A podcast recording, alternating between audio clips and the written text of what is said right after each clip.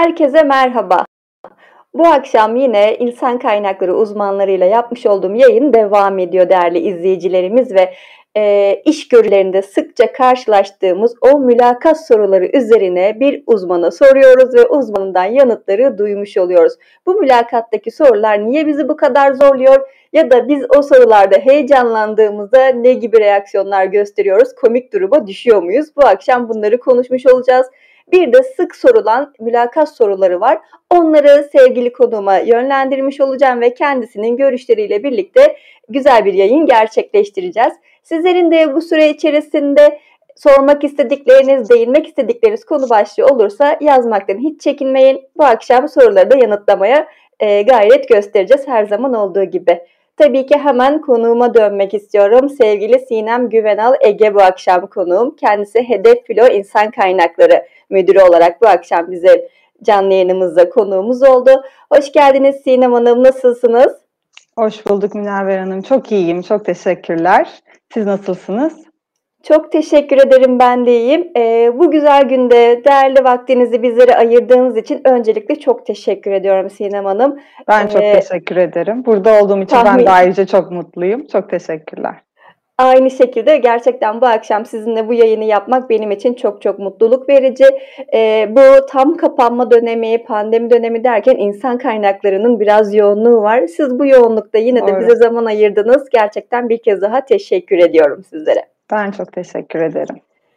Evet, e, en sevdiğim bir soru var. İnsan kaynakları e, yöneticilerinin, müdürlerinin katıldığı e, zamanlarda benim de sormaktan hoşlandığım bir soru. bir İK'cı sorusu olarak başlamak istiyorum. E, sizi tanıyabilir miyiz? Bize biraz kendinizden bahseder misiniz? Olur. Tabii zaten e, hani Hedef Filo'dan bahsettiniz. Bir yılı aşkın bir süredir Hedef Filo'da insan kaynakları müdürü olarak çalışıyorum.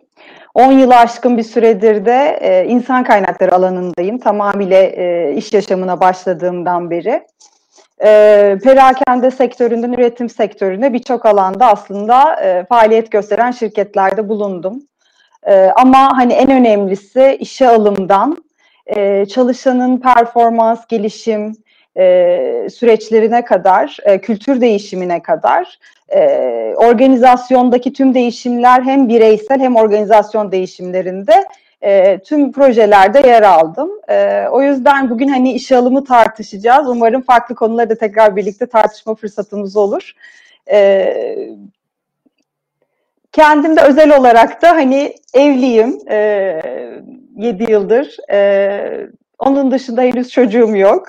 Hani özel artık konulara da girmek istiyorum. Çünkü bu pandemide hem iş hayatı hem özel hayat e, böyle dengesi gerçekten çok kritik olduğunu iyice öğrendik. E, umarım güzel bir, keyifli bir e, söyleşi geçer. E, keyifli bir sohbette ilerleriz.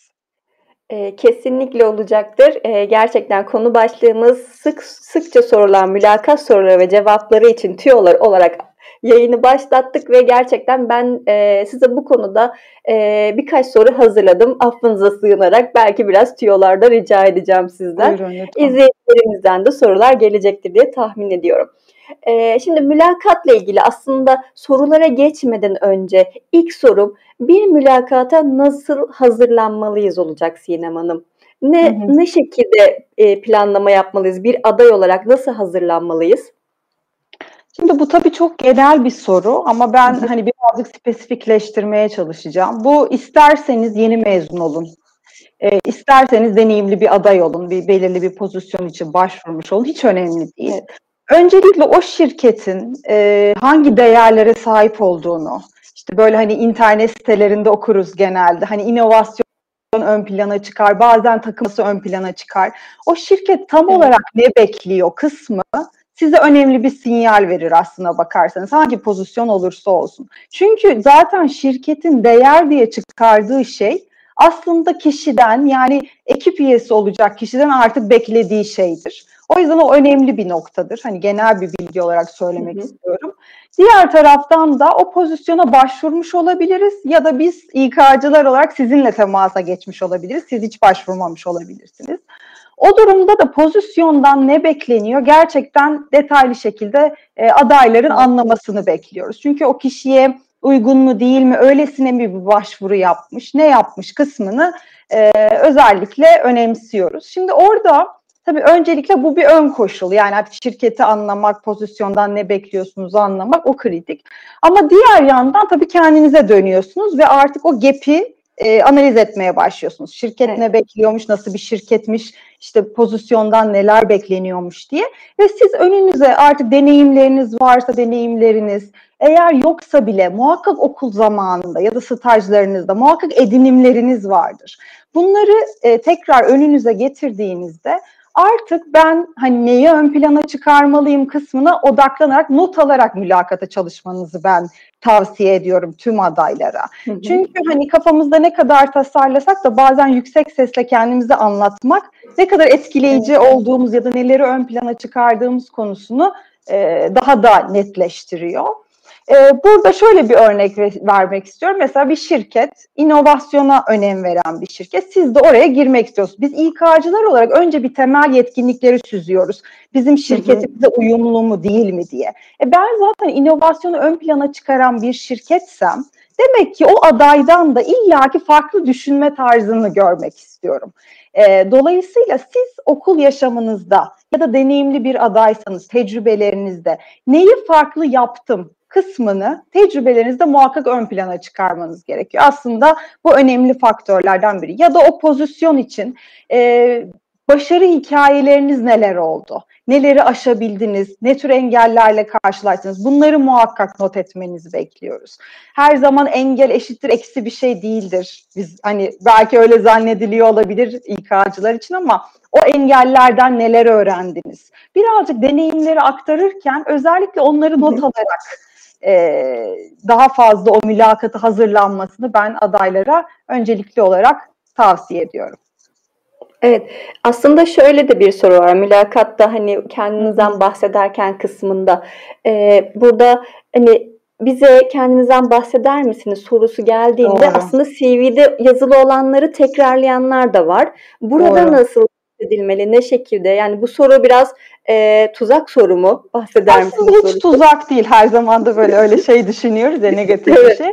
Aslında tuzak değil. Şimdi adaylarda şunları görüyoruz. Bazen böyle inanılmaz detaylara girilip hani konu dağılıyor. Tabii ki biz orada evet yani o öğrenim durumundan sonra ya da yeni mezunsa öğreniminde de neler edinmiş onları dinlemek istiyoruz ama sırasıyla evet yani çoğu zaman o hikayeyi dinlemek istiyoruz ama şunu yaptım, şu işlere baktım gibi değil de bu konuda e, şu projelere katıldım, bunlarda görev aldım, bunları edindim, e, buralar zayıf olduğumu fark ettim, bu nedenle bu konuya geçtim e, dolayısıyla hani burada şöyle bir projeye katıldım, burada şu zorluklarla karşılaştım, bu takım arkadaşlarımla şöyle bir görev dağılımımız vardı, bunları ben aldım, burada şu sonuca ulaştık vesaire gibi daha fazla hani böyle e, başarı hikayesi ortaya koyduğumuz şeyleri ön plana çıkarmanızı bekliyoruz biz daha çok TV'de anlatırken. Dolayısıyla aslında tuzak bir sorudan çok e, hani orada e, gerçekten detaylarda boğulmadan ne edindik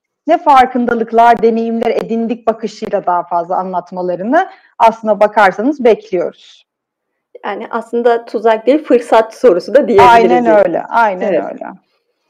Peki, e, şimdi yanda yazan izleyicilerimiz de var. Şöyle bir görüyorum ama o sorulara da değineceğim. Benzer Tabii. sorular bende de var. Bu akşam Sinem Hanım'a yönelteceğim ama. E, ondan öncesinde adaylar ve işverenler arasında farklı Hı-hı. görüş ayrılıkları oluşturan, kimi için hedef odaklı, kimi için klişe bir soru.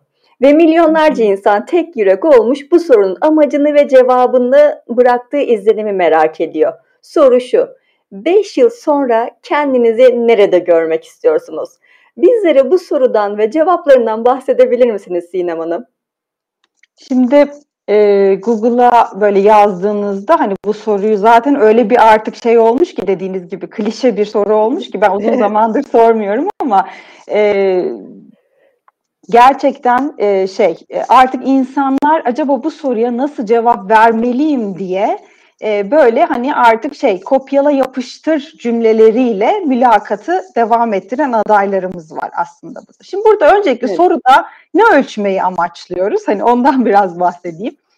Aslında tabii her adayda yani bir işletme sonuçta bir sosyal sorumluluk adı altında hani bir şey değil sonuç itibariyle bir vakıf değil.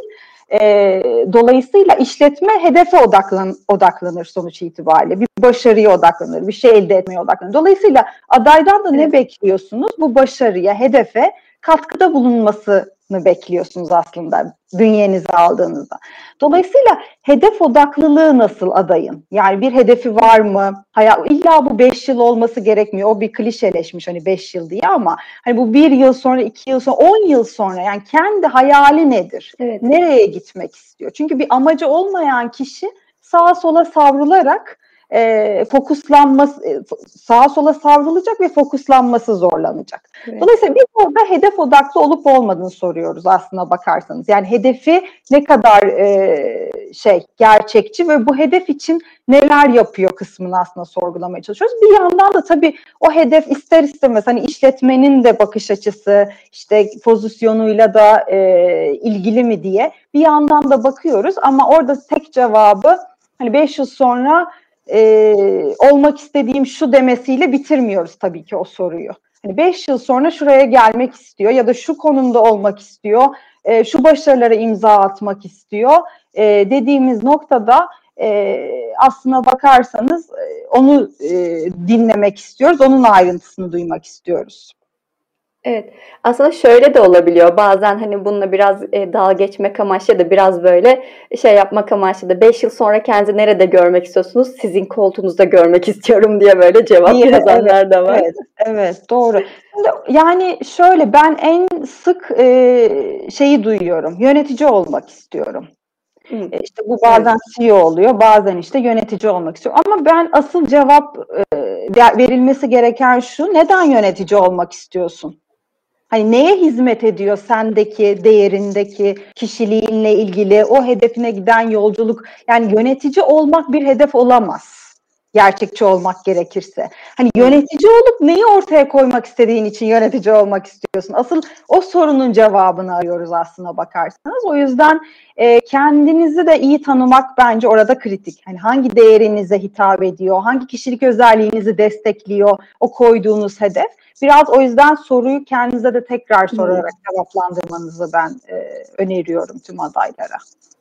Evet doğru bir noktadan bahsettiniz. Şu anda siz anlattıkça düşündükçe evet yani yönetici olmak istiyorum diyoruz ama hangi sadece ünvanı istiyoruz aslında. Evet yani o zaman belki de hani sadece ego yu tatmin için evet. mi yönetici ya hepimizin egosu var bu arada hani illaki o zaten hani doğuştan gelen bir şey ama hani sadece o tatminle hayatta başarılı olma şansımız yok. E, onun evet. bir sonu yok çünkü. Dolayısıyla e, ekstra bir şey olmalı. Yani yönetici olduğunuzda bir şey değiştirmek istiyorsunuzdur, dönüştürmek istiyorsunuzdur, birilerine katkı sağlamak istiyorsunuzdur, onların yetişmesine yardımcı olmak istiyorsunuzdur ve benzeri yani. Ama hani bunu duymak istiyoruz. Bu cevap genelde e, adaylardan gerçekten zor geliyor. Eğer hani klasik yönetici olmak istiyorum cevabını veren bir adaysa. Evet, ee, bir izleyicimiz sormuş mülakatın mülakatın üzerinden ne kadar zaman geçtikten sonra artık kesinlikle elendim diyebiliriz diye. Şimdi e, buna genel bir cevap vermek çok zor. E, hani bunu şirket bazında cevap verilebilir çünkü. Çünkü e, şöyle şeyler karşımıza çıkıyor. Şimdi pozisyonu bazen donduruyorlar. Bazen içeriden o pozisyona yerleştiriliyorlar. Dolayısıyla bazen iki ay bile henüz elendiğiniz anlamına gelmiyor. Ama bazen üç hafta bile elendiğiniz anlamına gelebilir. O yüzden hani bu sorunun şirket bazında ancak cevabı olabilir. Bazen şirketler şeye çok önem veriyor. Ee, o pozisyonla ilgili kritik bir durum çıkmadıkça e, yaklaşık 3 hafta, 4 hafta içerisinde eğer hala süreç devam etmiyorsa e, elenmiş olduğunuz muhtemeldir bir ay içerisinde söyleyeyim.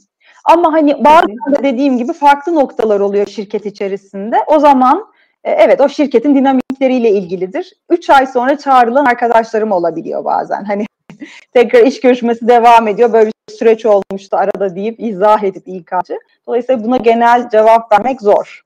Evet. Ee, siz sayısız mülakat yapmışsınızdır, sayısız CV görmüşsünüzdür. Ee, hedef filoda, iş görüşmelerinde en çok fark ettiğiniz durum neydi?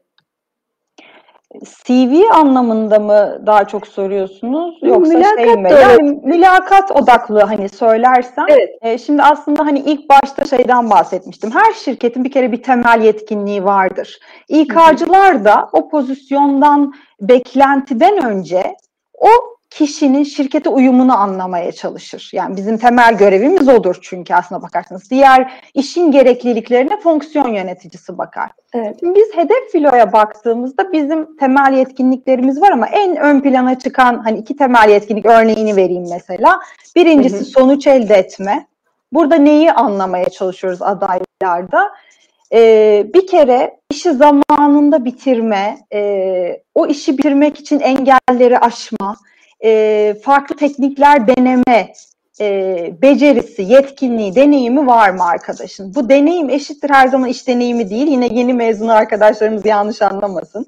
Bazen okulda bir projeyi bitirme, bazen ekip arkadaşlarıyla yaptığı bir buluşmayı bile sonlandırmak için diğer arkadaşlarıyla iletişime geçmiş olması, işte farklı bir sorunla karşılaştığında bazen şey örnekleri bile alıyoruz yeni mezunlardan. Evet. İşte bir yere yemek organizasyonuna gidiyorlar, bir sorun çıkıyor. Hani sorunu çözmek için Hı. kim ne yapıyor?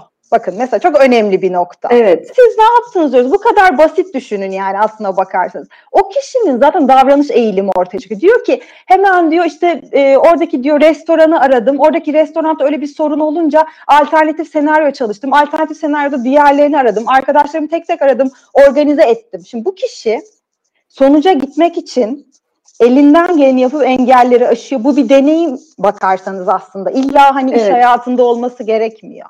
Diğer taraftan da liderlik de yapıyor ekibe. Farkındaysanız farklı yetkinlikte söylüyor evet. aslında bize gibi.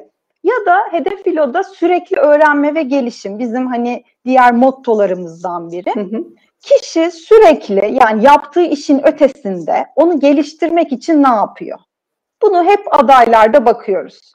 Hani o işi yaptın, peki daha iyi olabilecek bir nokta yakalamış mıydın? Ya bu evet hayır kapalı uçlu bir soru ama buradan sonra devam ediyorsunuz zaten. Ee, yeni ortaya koyacağı şeyler neler oldu iş yerinde, okulunda? Ee, peki gözlemlediğinde eksik noktalar var mıydı? Ne tespit ettin? Mesela sen yapamadın ama sen yapsan neyi yapardın? Hani bu soruları biz çokça soruyoruz adaylara. Ee, ve farkındalık seviyesi. Yani kişi güçlü ve gelişim alanlarını biliyorsa zaten aslında kendini iyi yönetir. Kendini iyi yöneten insan da işini iyi yönetir. O yüzden evet. de bu felsefeyle devam ediyoruz. Hani en önemli odaklandığımız alanlar e, özellikle bunlar. Evet, e, izleyicimiz LinkedIn'den izleyicimiz kriz ortamında lider olmak bu işte yazmış sizin verdiğiniz örnek üzerine. E, şöyle bir bakıyorum hemen gelen sorular. E, az önce bahsettiğiniz hani birkaç ayda beklenebilir sorusu mülakattan sonra e, neden bu kadar çok beklenirdi, belli bir filtreden mi geçiliyor şeklinde bir Doğru. soru işareti de oluşturulmuş ee, şöyle bazen biz aslında şöyle zorlanmalar yaşıyoruz. Fonksiyon yöneticilerinin işte takvimine girmekte zorlanabiliyoruz. Ya da evet. adayların assessment süreçlerinin tamamlanmasını bekliyoruz. Belirli adımlar var çünkü. E, dolayısıyla o adımlarda tıkanma olduğunda bu tip gecikmeler oluyor. Evet bir ay zaten hani çok uzun bir gecikme e, aslına bakarsanız evet. daha kısa iki haftada normalde cevap verilmesi gerekir ama hani ben hani e, en uzun vadede hani bu bir aylık bir süreç olmalıdır anlamında hı hı. cevap vermiş oldum aslına bakarsanız. Bir de hani belki şeyi özellikle altını çizmek istiyorum hedef filo dediğimiz için. E, evet. Biz genelde e, adaylara e, biz şey bir toplumuz biliyorsunuz çok konuşmayı seviyoruz sosyal genel anlamda söylüyorum herkes için söylemiyorum ama dolayısıyla hani e, çok sözel bilgiyle ilerliyor adaylar e, mülakatta da. Burada mesela önem verdiğimiz konulardan biri de söylediklerini veriye dayandırması. E, mesela geçenlerde bir mülakatımda e, evet zaten diyor turnover oranı da çok yüksekti diyor şirketin diyor. Peki kaçtı diyorum. Hani yüksek ne demek? Hani sektöre evet. göre mi ne?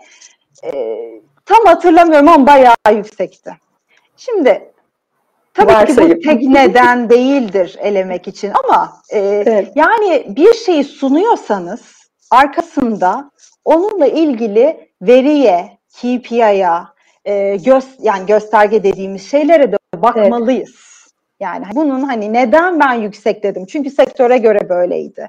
E, neden yüksek dedim? Çünkü hani bu ölçekteki bir firmada ortalama şu kadardır. Ama bizimki evet. bu kadardı. Hani bunlara biraz daha kafa yormalıyız diye düşünüyorum ben. İşte yine o başta söylediğiniz gibi aslında hazır cevaba giriyor. Hazır cevaplılığa daha doğrusu giriyor. Hani bir fikir beyan edeyim e, ama... Evet, evet ama altı dolu olmayınca o fikrin bir anlamı yok. O yüzden işte diyorum hiç ezberci ol, olma şansımız yok. Bir yerde çünkü şey oluyor, e, fail ediyor yani o ezbercilik. Evet. Ee, yine herkes adına bir soru yöneltmek istiyorum Sinem Hanım hı hı. size. Verdiğiniz bilgiler çok değerli ve çok objektif şekilde yanıtlıyorsunuz. O yüzden çok çok teşekkür ederim tekrardan. Ee, başvuru yapılmış ki hı hı. farklı iş arayışı yok. Şimdi CV'mizi gönderdik. Ama e, mülakat sırasında şöyle bir soruyla karşılaşıyoruz. Bu işi neden istiyorsunuz? Bu sorunun İK uzmanları tarafından elbette ölçümlenen bir tarafı vardır. E, ama böyle bir soruyla karşılaştığımızda e, az önce de sizin bahsettiğiniz gibi nasıl samimi olabiliriz? Ee, yani aslına bakarsanız biz bu soruyu yani samimiyetten çok hani evet. şöyle şeylerle karşılaştığımız için de soruyoruz. Başvuru yapmış ama detaylı anlamamış neye başvurduğunu. Hı. Bu tip şeylerle de e, karşılaşabiliyoruz. E, bir de başvuru yapmış e, belli ki hani bir ayrılma motivasyonu var tabii ki ya bir yerden e, ya e, şey e, ne derler yeni mezunsa da o işe girmek istiyor. Şimdi burası ikiye ayrılıyor. Şimdi yeni mezunsa ve başvuru evet. yaptıysa biz bir kere pozisyonu anlamış mı, şirketi anlamış mı, neden burada çalışmak istiyor, hangi özellikleriyle buna uyum sağladığını düşünüyor e, sorusunun cevabını almak istiyoruz aslında bakarsanız. Evet. Ama bir yandan eğer deneyimliyse de farklı bir işten ayrılma motivasyonunu anlamaya çalışıyoruz. E, çünkü o zaman da e, bizim kurum kimliğimize uygun mu? Orada belirli sorunlar yaşamış olabilir, e, hoşnut olmadığı bir şeyler olabilir. Burada da aynı şeylerle karşılaşacaksa sadece biz seçmiyoruz onu, o da bizi seçiyor aslında. Doğru bir match yapıyor olmamız lazım. O yüzden bizim için kritik aslında. Evet. Ee, şöyle bakalım. Yani bu sorular aslında evet. baktığımızda bir e, ben en... de çete bakıyorum siz devam ederken. En e, sık karşılaştığımız, en çok gelen sorular ve yanıt verirken de gerçekten amacını çok anlamadığımız için e, farklı yanıtlar hmm. veriyor oluyoruz. Aslında siz şu an biz amacının soru sorunun sorulma amacını anlattığınızda daha detaylı düşünerek daha mantıklı hmm. cevap verebiliriz. E, şimdi izleyicilerimizden gelen sorular var. E, CV'deki deneyim yoksa eğitim mi öne çıkıyor gibi ya da e, farklı bir konu gelmiş aslında onu da yönlendirmek istiyorum. Hı-hı. Fatma Hanım sormuş. Referans araştırması etik mi sorusu Hı-hı. var. E, günümüzde sadece personel sorunlu gibi değerlendiriliyor. Firmalarda personeli piyasa baskısından dolayı dolayı istenmeyen şekilde davranmaya zorluyorlar diye Hı-hı. bir e, durum var. Yani referans araştırması etik mi? Ee, Şöyle e, tabii ki kişinin biz biraz daha e, kişinin e, beyan evet. ettiği referanslardan devam ediyoruz. Hı hı. E, dolayısıyla hani özellikle mevcut iş yerinde e, birini vermek istemiyorsa ve biz gidip onu soruşturuyorsak bence o etik bir davranış olduğunu ben hani kendi adıma bir evet. olarak öyle düşünmüyorum. Ama onun paylaştığı Ali, Veli kimse artık referans olarak bize minimum iki kişinin vermesini bekliyoruz. Onlarla yapacağımız görüşmenin kendi beyanıyla zaten etik olmadığı bir durum e, olduğunu düşünmüyorum. Ama diğer yandan Fatma arkadaşımız bir şey daha sormaya çalışmış aslında değil evet. mi? E, günümüzde sadece personel sorumlu gibi değerlendiriliyor. E, ben bununla çok karşılaşmadım e, ama hani karşılaştığım örnekler var ama yoğunlukla hani sorunlu gibi bir durumla karşılaşmadım. Hatta özellikle sorun bile varsa bunu gizleyen yöneticiler var. Hani öbür işe de şey evet. olmasın deyip davrandı. Öyle söyleyeyim. Genelde öyle örneklerle karşılaştım. Ee, firmalarda personeli piyasa baskısından istenmeyen şekilde davranmaya zorluyorlar demiş. Yani hani spesifik bir e, soru bu. Hani ne yaşadığı evet. ile ilgili açıkçası bilgim olmadığı için çok yorum yapamıyorum. E, ama hani şu an içinde bulunduğumuz ekonomik koşullarla mı hani böyle bir soruyu e, sorma ihtiyacı hissetmiş arkadaşımız. Belki biraz daha detay verebilirse tekrar ilerleyen sürede bir tekrar dönelim olur mu? Evet, pekala. O zaman e, yine bilinen bir soruyla başlamak istiyorum. Benim de cevabını merak ettiğim bir soru. E, en güçlü yönleriniz veya en zayıf yönleriniz nelerdir? Hı hı. E, bu soru adayın kendisini yorumlaması ile ilgili sanırım. Ama evet. şöyle bir durum da var. Güçlü yönlerde övüyor, zayıf yönlerde gömüyor gibi bir durumda yaşanmaması için e, burada aday nasıl düşünmeli ve nasıl yanıt vermeli Sinem Hanım? Şimdi yine burada da ezber yapmamamız evet. gerektiğini söylemek istiyorum. Şimdi şeylerde fark ediyorum adaylarda. Güçlü yönü söylerken rahat. İşte işte çok sonuç odaklıyımdır. İşte iletişimim çok güçlüdür vesaire diye böyle önce gidiyor. Sonra gelişim alanına gelince bir tereddüt. Çünkü şöyle düşünüyorlar anladığım kadarıyla adaylar. Hani o koltuğa da oturunca ister istemez. Ee, gelişim alanıyla ilgili bir şey söylersen bu benim haneme evet. eksi olarak yazılır. Herhalde öyle düşünüyorlar. Oysa ki bu soru hiç eksi yazılma ile ilgili bir soru değil. Yani tabii ki burada da e, tutup hani e, kimse hani en kötü halini de söylemiyordur illaki. Bir denge olmalıdır. Yani stratejik olacağız evet. diye de gelişim alanımızı söylemekten kaçınmayalım. Burada ön, anlamak istediğimiz şey şu. Kişi güçlü ve gelişim alanlarının farkında mı? Bunu da e, genelde ben e, mülakatın sonuna doğru sorduğum sorudur. Hatta ya son sorudur ya bir önceki sorudur öyle söyleyeyim.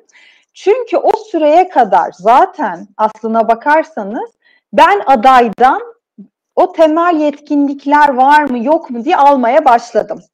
Hatta bazen kişilik envanteri de geliyor önümüze. Oradan da görüyoruz zaten eğilimlerini ve güçlü gelişim alanları ne diye tekrar yansıtıyoruz. Bakalım kişi neleri keşfetmiş. Burada da oldu ki bir gelişim alanınız var ve bu sizin eksi olduğunuzu gösterecek mülakatçıya. Ne yapabilirsiniz?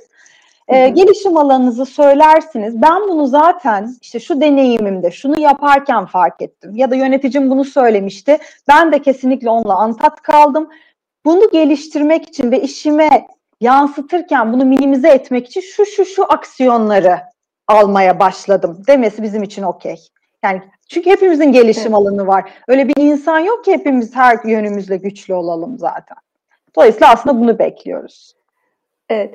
E, hemen şöyle bakıyorum sorularımıza. Böyle soruları güzel sorular var. Hepsini toparlayıp da yönlendirmek tamam, istiyorum. Herkesin e, kendine bir pay çıkartabileceği şekilde yönlendirmek istiyorum size deneme sürecinden başarısız oldu, işten çıkarıldı. Tekrar başka bir kafeye girme ihtimali var mı? Ee, onun dışında CV'deki deneyim mi yoksa eğitim mi var? Ee, ilk Ha, insan kaynakları yönetiminden mezun adaylar ne tarz sorular. Aslında e, sevgili Büşra Hanım bununla ilgili yayın da yapmıştım ben. E, tabii yine Sinem Hanım'dan da yine tüyolar alırız burada. İnsan kaynakları bölümünden mezun olanlar ya da bu e, bölümde çalışmak isteyenler için tüyolar şeklinde bir yayınım var. Orayı da izlemenizi tavsiye ederim. Sadece e, İK'cılar da İK'cılarla görüştüğü için ne gibi Doğru. sorular gelir e, onları yönlendirmiştik. Hemen şöyle bakıyorum. E, Evet, şimdi o zaman genel bir toparlama yapacak olursak yeni mezunlar için 5 yıl içinde kendi nerede görüyorsun sorusuna nasıl cevap verilmeli? Ee, evet bunları da az önce de e, Sinema'nın bahsetmişti yine mezunlarla da Belki ilgili tekrar olarak. şeyin altını çizelim Münavver evet. Yani burada ben hani daha önce de e, yeni katılan arkadaşlarımız oluyordur muhakkak. Ezber evet. bir cevabın doğru olduğunu asla inanmıyorum. Herkesin bir hedefi olmalı, bir amacı olmalı. O hedefe giderken böyle deriz ya hani mihenk taşlarını tek tek dizmeli, hangi evet. eğitimleri alması gerekiyorsa o eğitimleri almalı, sertifika programlarına katılmalı, e, hangi deneyimler, yani illa her zaman da işi olmamalı. Bir projeye katılmıştır, işte bir enstitü bir proje çalışması yapıyordur, orada üye olmuştur, yardım etmiştir. Ya bunlar da her zaman bizim için katkı. Sadece evet. burada kritik olan şey neyi neden yaptığımızı lütfen anlayalım. Yani o hedefe giden yolda bize bir katkı sağlıyor mu sağlamıyor mu? O işi neden yaptım, ne öğrendim? Yani hep güzel bir söz vardır. Ee, bazen böyle işin içindeyken böyle sizinle karşılıklı konuştuğumuz gibi oraya kapılırız o konuşmaya. Ama ne konuştuk, ne oldu diye böyle sonradan bakabiliriz.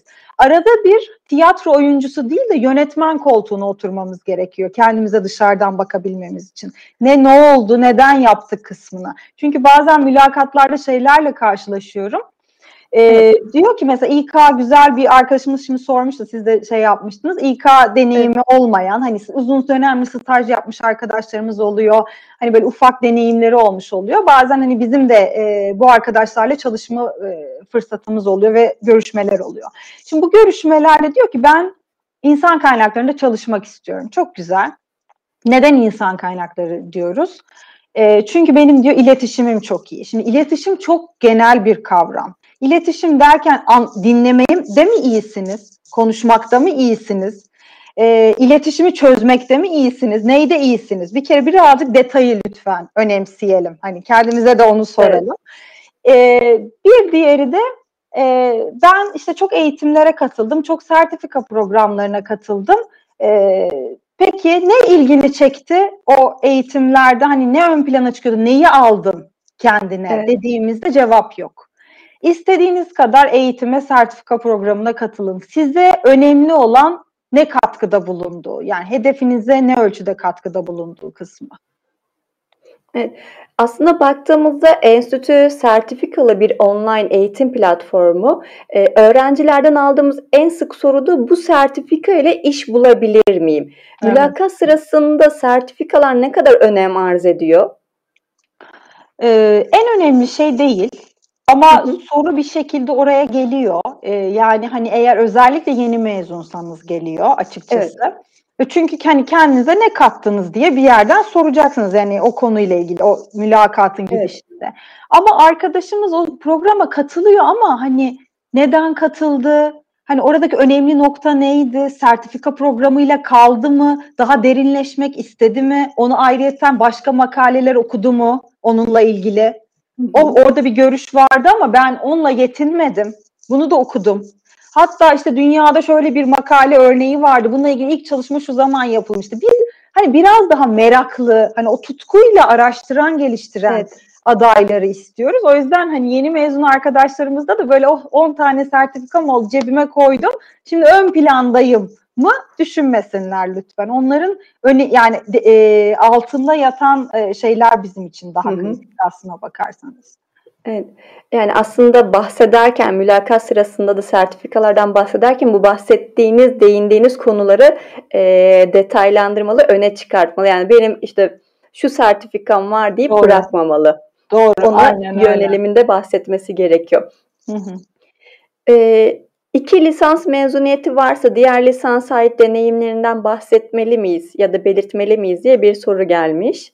Bu da tamamıyla hangi pozisyona başvurduğunuzla evet. ilgili. Eğer o pozisyonun gerekliliklerine hizmet ediyorsa tabii ki iki lisansında e, deneyimlerinden evet. e, bahsedebilirsiniz, belirtebilirsiniz. Yani şöyle düşünün, elinizde bir şey var, yani bir pozisyon, e, bir şirket var ve sizin her yaptığınız oraya ne derecede katkı sağlıyor gözüyle bakmalısınız. Yani jenerikten çıkmalıyız. Yani iki lisans bitirdim, üstüne MBA yaptım, üstüne şöyle yaptım değil de orada bir pozisyon var. O pozisyona hizmet eden hangi deneyimlere siz sahipsiniz ve aradaki gap ne? Siz neler yaptınız, neler yapmayı planlıyorsunuz diye hep oradaki şeyi o şekilde senkronize etmeniz gerekiyor mülakatlar öncesinde. Evet. Ee, şöyle bakayım, e, Fatma Hanım az önceki sorusuna devamı olarak e, referans etik sürecini şundan sordum. Önceden de aday olarak bana genel hakları önden davet görüşmede söylem görüşmesinde söylenmiyordu. Boşuna maddi manevi kayıp yaşıyorduk. Şimdi her şey mecbur olarak online olduğu için konuşabiliyorum şeklinde e, yanıtlamış sorumuzu. Önceden de aday olarak bana genel hakları önden davet görüşünü söyle. Hmm, Okey anladım. Evet yani evet. bu şey tabii boşu boşuna bir mülakat süreci. Evet bunu yapmamak gerektiğini düşünüyorum. İki taraflı da e, hem adayın da açık olması gerekiyor hem İK'nın da aslında burada açık olması gerekiyor. Boşu boşuna hani bir zaman tüketimi olmaması adına. Evet. Aslında şu anda online görüşmelerle birlikte bu maddi, manevi, manevi değil de maddi kayıplar biraz daha azalmış oldu. Çünkü gerçekten şehir değiştirip değiştirip iş Giden görüşmesine vardı. giden adaylar vardı. Şu anda daha rahat etmiş durumdalar. Peki e, adayların, daha doğrusu adaylar için mevcuttaki işinizden neden ayrılıyorsunuz ya da neden ayrıldığınız sorusu var. Çok kritik bir soru bu aslında. Kesinlikle. Burada en çok yapılan hatalardan bize biraz bahsedebilir misiniz Sinem Hanım? Şimdi burada e, evet yani yapılan şöyle bir hatayla ben çok karşılaştım. Hı hı. E, biz burada ayrıntıya girip o şirkette detaylı neler yaşadığını öğrenmek istemiyoruz zaten. Asıl bu etik değil yani hani sonuç evet. itibariyle. Ama adaylarda bunlarla karşılaşıyoruz. Yani yöneticisiyle ilgili, iş ortamında farklı kişilerle ilgili detaylı oradaki iletişim dili, iletişimler vesaire anlatılıyor. Ee, ne kadar hani zorlansanız bile e, bu kadar detay anlatılmasını beklemiyoruz. Biz orada sizin motivasyon kaynaklarınızı anlamaya çalışıyoruz. Ee, nerede mutlu oluyorsunuz? Nasıl bir atmosferde, nasıl bir işte, nasıl bir pozisyonda mutlu oluyorsunuz? Sizi mutluluğa iten şey ne? Hani oradan ayrılmak istemenizin nedeni ne? Çünkü belki burada da aynı şeyle karşılaşacaksınız. O zaman zaten her iki taraf için de olumlu bir şey olmayacak. Onu anlamaya çalışıyoruz. Hani orada dediğim gibi e, daha detaylı şirket içi bilgileri vermekten ziyade adayın kendisine odaklanıp e, cevapları iletmesine bekliyoruz aslına bakarsanız. Yoksa başka yanlış bir e, cevap hani kesinlikle yok. Tuzak bir soru değil yani yine. yine motivasyonu anlamaya yönelik bir soru aslında. Ee, bir ön yargı var aslında bu sorulara karşı. Neden e, oluştuğu hakkında da çok bilgim yok. Ya abartılı özellikle LinkedIn'da e, mülakatlar sonrası varyansı neden çok fazla aday görüyorum. Evet yaşadıkları durumlar bazen olumsuz olabiliyor. Siz de denk gelmişsinizdir muhtemelen. Bazen de e, işte bu 5 yıl sonra nerede görmek nerede görüyorsun sorusu gibi. Hı-hı. Aslında şu an amacını sizden dinledik sorunun amacını. işte hedef odaklı Hı-hı. olmasıyla yönelik ama e, çok fazla eleştiri geliyor ve bu çok fazla eleştiri insanlarda ister istemez bir ön yargıya sebebiyet veriyor. Doğru. E, ama arka planda şu an sizden duydukça böyle aslında hepsinin e, kişinin evet. tamamen hedef odaklı mı, hani işi ne kadar istediğine bağlı ya da bu işle ilgili ne kadar kendine yatırım yaptığıyla alakalı sorular Doğru. olduğunu aynen, aynen olduk. öyle. Aynen öyle. Evet. çünkü kişinin kişilik özelliği o pozisyonu e, yapabilecek kabiliyetini gösteriyor. Aslında en önemli şey artık trend de oraya gitti. Hani muhakkak evet. duymuşsunuzdur. Globalde de bu çok konuşuluyor. Ee, en önemli şey kişilik, karakter özelliği. Yani o pozisyona uygunluğunu anlamak için. Çünkü hepimizin farklı motivasyon kaynakları var. Kimimiz daha sonuç odaklıyız, kimimiz daha detay odaklıyız. Kimimiz çok çözüm yapmak, e, hani hemen çözüm odaklılığa girişiyoruz. Kimi stratejik bakıyor. Bir dakika diyor ben bir planlayayım, organize edeyim. Bunların evet. hepsi o pozisyona uygunluğunuzu belirliyor aslında. Bunları çünkü bunlar çok değiştirilebilir şeyler değil. O yüzden zaten karakteri işe almamız kritik diye bir söz vardır yani. Dolayısıyla o yüzden o söz var. Evet. İzleyicimiz sonra başvurduğumuz pozisyonla alakası olmayan eğitimleri aldığımızı belirtmek olumsuz etki oluşturur mu? Ee, yani olumsuz demeyeyim ama şöyle bir bilgi vereyim açıkçası. Ee, yani konudan uzaklaşmış olursunuz.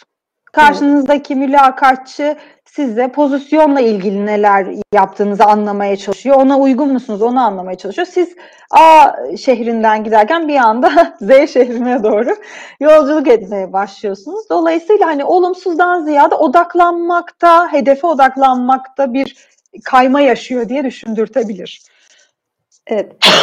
Şimdi, e, şöyle bir araştırma yapıldığında aslında 18 ve 24 yaş arası gençlerimiz e, aslında bu akşam konuştuğumuz e, birçok sorunun e, cevabını sosyal medya üzerinde yazılan yazılar ya da gerek tartışmalar gerekse çekilen videolarla e, ulaşabiliyor ama biraz bilgi karmaşası var. Aslında az, az önce bahsetmek istediğim de buydu. Bu ön yargı oluşma sebebi. Doğru. Bu soruları herkes çıkıp bir şekilde yanıtlıyor ama biraz eleştiriler biraz böyle dalga geçer gibi ya da biraz böyle farklı işte bu senin koltuğunda görmek istiyorum kendimi gibi hı hı. bakış açısını değiştiriyor. Ee, bir İK uzmanı olarak yeni mezunlara mülakatlarla ilgili neler önerirsiniz Sinem Hanım? Şimdi öncelikle hani e, ne yapmak istediklerini biliyor olması lazım arkadaşlarımızın. Ben yeni mezunlarda tabii şimdi kimseyi e, hakkında farklı düşünmememiz gerektiğini düşünüyorum. Çünkü Türkiye'de hani dünyada olduğu gibi özellikle Türkiye evet. ciddi bir ekonomik zorluklarla geçiyor. Şimdi hepimizin böyle hani ay ben bunu istiyorum o yüzden de çalışmayacağım sadece ona odaklanacağım deme şansı da yok. Şu anda çok iyi anlıyorum. Maalesef benim, evet. Zaman zaman hepimiz benim arkadaşlarım da vesaire hepimiz zaman zaman o dönemlerden geçtik.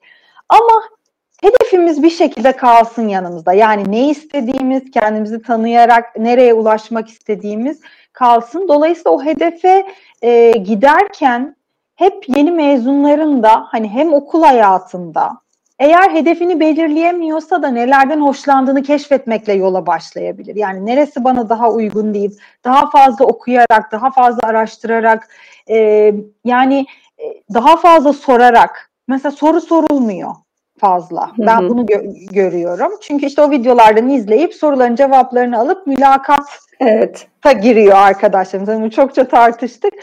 E, çünkü soru sorulmuyor. Yani ne yapmak istediğinizi önce keşfedin.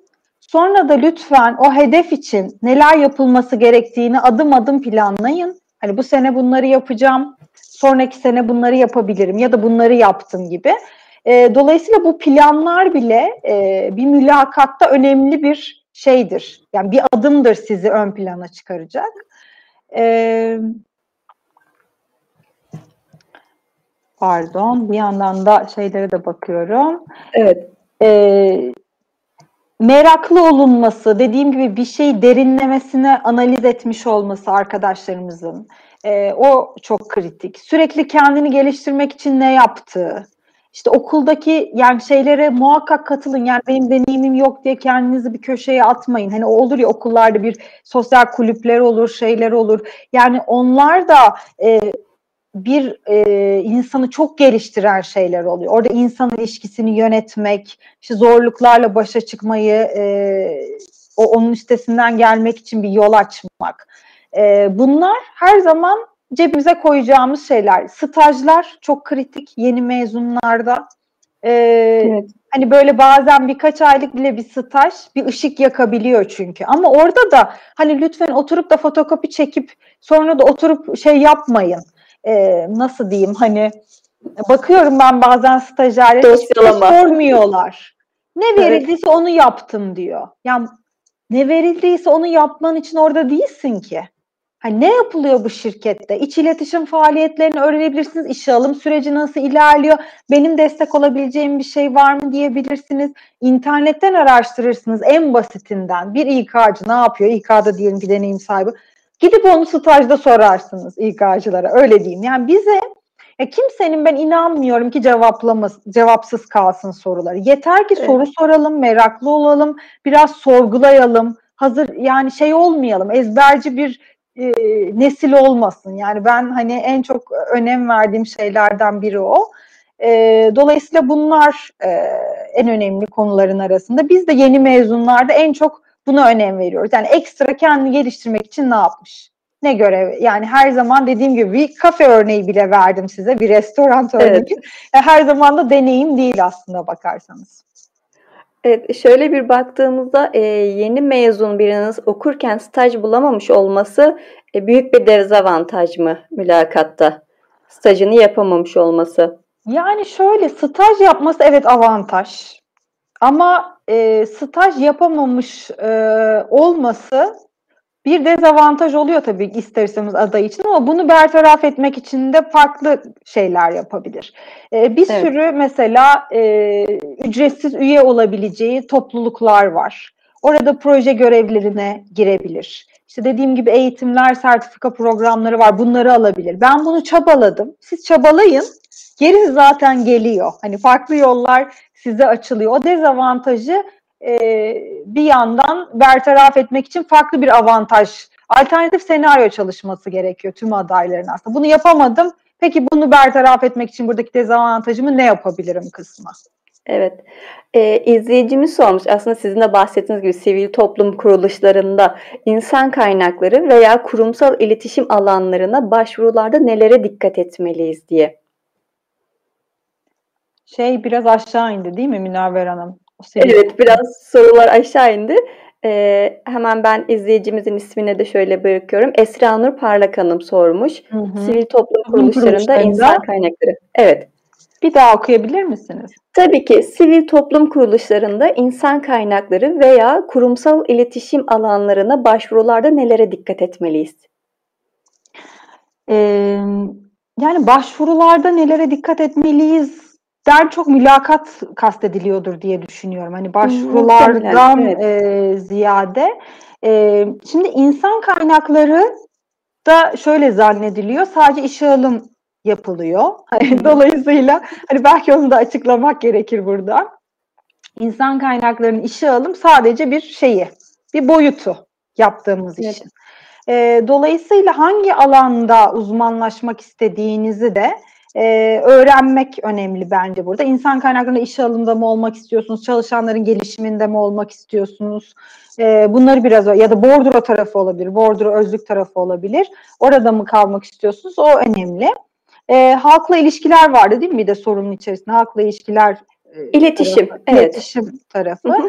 E, evet. Yani insan kaynakları evet hep iletişimde olan e, bir departman ama burada hani daha önce bir örnek verdim ya iletişimim iyi diye de hani insan kaynaklarında iyi bir uzman işte ya da iletişim tarafında evet. iyi bir uzman e, olacağınız anlamına da gelmiyor. İletişimi biraz okumalıyız bence. Ben öyle düşünüyorum. Hani iletişimin boyutları neler? işte dinleme, anlama, e, orada ilişkiyi yönetme, e, çatışmayı yönetme. Bunların hepsi iletişimin altında e, yer alıyor. Dolayısıyla biraz daha hani e, kendimizi tanıyarak yine dediğim gibi e, orada neye odaklan odaklanacağımız bence kritik. Evet, e, şöyle bir soru var. Bu gerçekten e, muhtemelen e, iş görüşmelerine daha önce tecrübesi olmayan adaylar için bir e, yönlendirme cevabı olacaktır. Maaş bilgisiyle ilgili. e, iş ilanı verirken maaş bilgisi neden paylaşılmaz diye bir soru var. E, bu sanırım firmanın aldığı bir karar. Tabii ki siz daha detaylı bilgi verirsiniz ama mülakatta maaş ne zaman sorulmalı? Adaylar tarafından aslında e, öğrenilmek istenirse sorulmalı mı, sorulmamalı mı? şeklinde ben soruyu çevirmiş olayım. Bence bu hani negatif bir şey değil. E, ben çok evet. iyi anlıyorum da. Sonuç itibariyle o hani ücret range'i deriz ya o aralıkta kalmak. Evet. Eğer o aralıkta değilse hani adaya göre o şey. Hı hı. Dolayısıyla bence orada hani firmayı da zorlamamak lazım, adayı da zorlamamak lazım.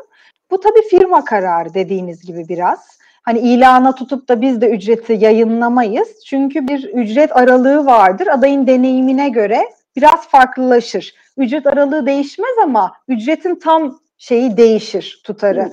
Deneyimine, işte e, bilmesi gereken yabancı dil bilgisine vesaire göre biz o aralıkta gider geliriz adaya teklif verirken. Bu yüzden ilana koyamayız. Ama hani direkt şeyi konuşursak bence de hani ilk mülakattan itibaren hani belki telefonda o bilginin verilmesi e, hoş olmayabilir. Bunu da genelde firmalar da bu şekilde yönlendiriyor ama ilk mülakatta zaten adayın e, hani ücret beklentisi alındığında eğer beklenti o aralıkta değilse süreç ilerletilmez. E, ya da aday da sorabilir zaten. Yani burada da hani, hani çok ücret odaklı gibi görünmedikçe hani karşı tarafı irite edebilecek bir durumda olacağını düşünmüyorum. Evet. Ee, çok teşekkür ederim Sinem Hanım. Gerçekten çok kıymetli bilgiler verdiniz ben ve hepsini objektif şekilde ve cevapladığınız için de çok çok teşekkürler. Çünkü e, sorular biraz bizler için ya da e, masanın diğer tarafında olanlar için hı hı. E, merak edilen sorulardı. Bu sorular ne, nasıl düşünülmeli, nasıl yanıtlanmalı diye. Siz de hepsini yanıtladınız. Çok teşekkür ediyorum bir kez daha. E, eklemek istediğiniz e, son bir mesajınız e, ya da söylemek istediğiniz son bir şey varsa onları da alabiliriz sizden. Ee, çokça yineledim ama hani böyle ara ara katılanlar oluyor arada çete de gidiyor evet. gözüm arada. Ee, yani her adayın yani her insanın aslında önce kendini çok iyi tanımasını gerektiğini düşünüyorum. kendinizi tanıdığınızda, güçlü gelişim alanlarınızı fark ettiğinizde, onlara yatırım yapmaya başladığınızda o klişe cevapları aramaya da çalışmayacaksınız aslında. Çünkü hani neyi neden yaptığınızı yavaş yavaş artık o algoritma beyinde oturmaya başlayacak. Evet ve o hedefe odaklanarak gitmeye başlayacaksınız. Biraz derinlemesine analiz yapmak, sorgulama becerimizi arttırmak, bazen e, hani sorgulama becerimiz yoksa şöyle egzersizler bile yapıyoruz bazen. Öylesine soru soralım. Yani çünkü soru sorma becerimiz eğitim hayatımızdan beri o kadar az ki hani soru sormadan e, ezbere eğitim sistemimiz olduğu için evet. genel hatlarıyla. Dolayısıyla lütfen hani çokça kendinize de soru sorun, e, başkalarına da soru sorun. Merakla öğrenmeye çalışın. Hem kendinizi keşfetmeye çalışın hem de yeni öğrendiğiniz şeyleri ve birçok farklı faktörle diye özetlemek istiyorum son cümle. Evet, çok çok teşekkür ediyorum bir kez daha bu akşam hem kıymetli bilgilerinizi hem de değerli vaktinizi bizlere ayırdınız ve paylaştınız.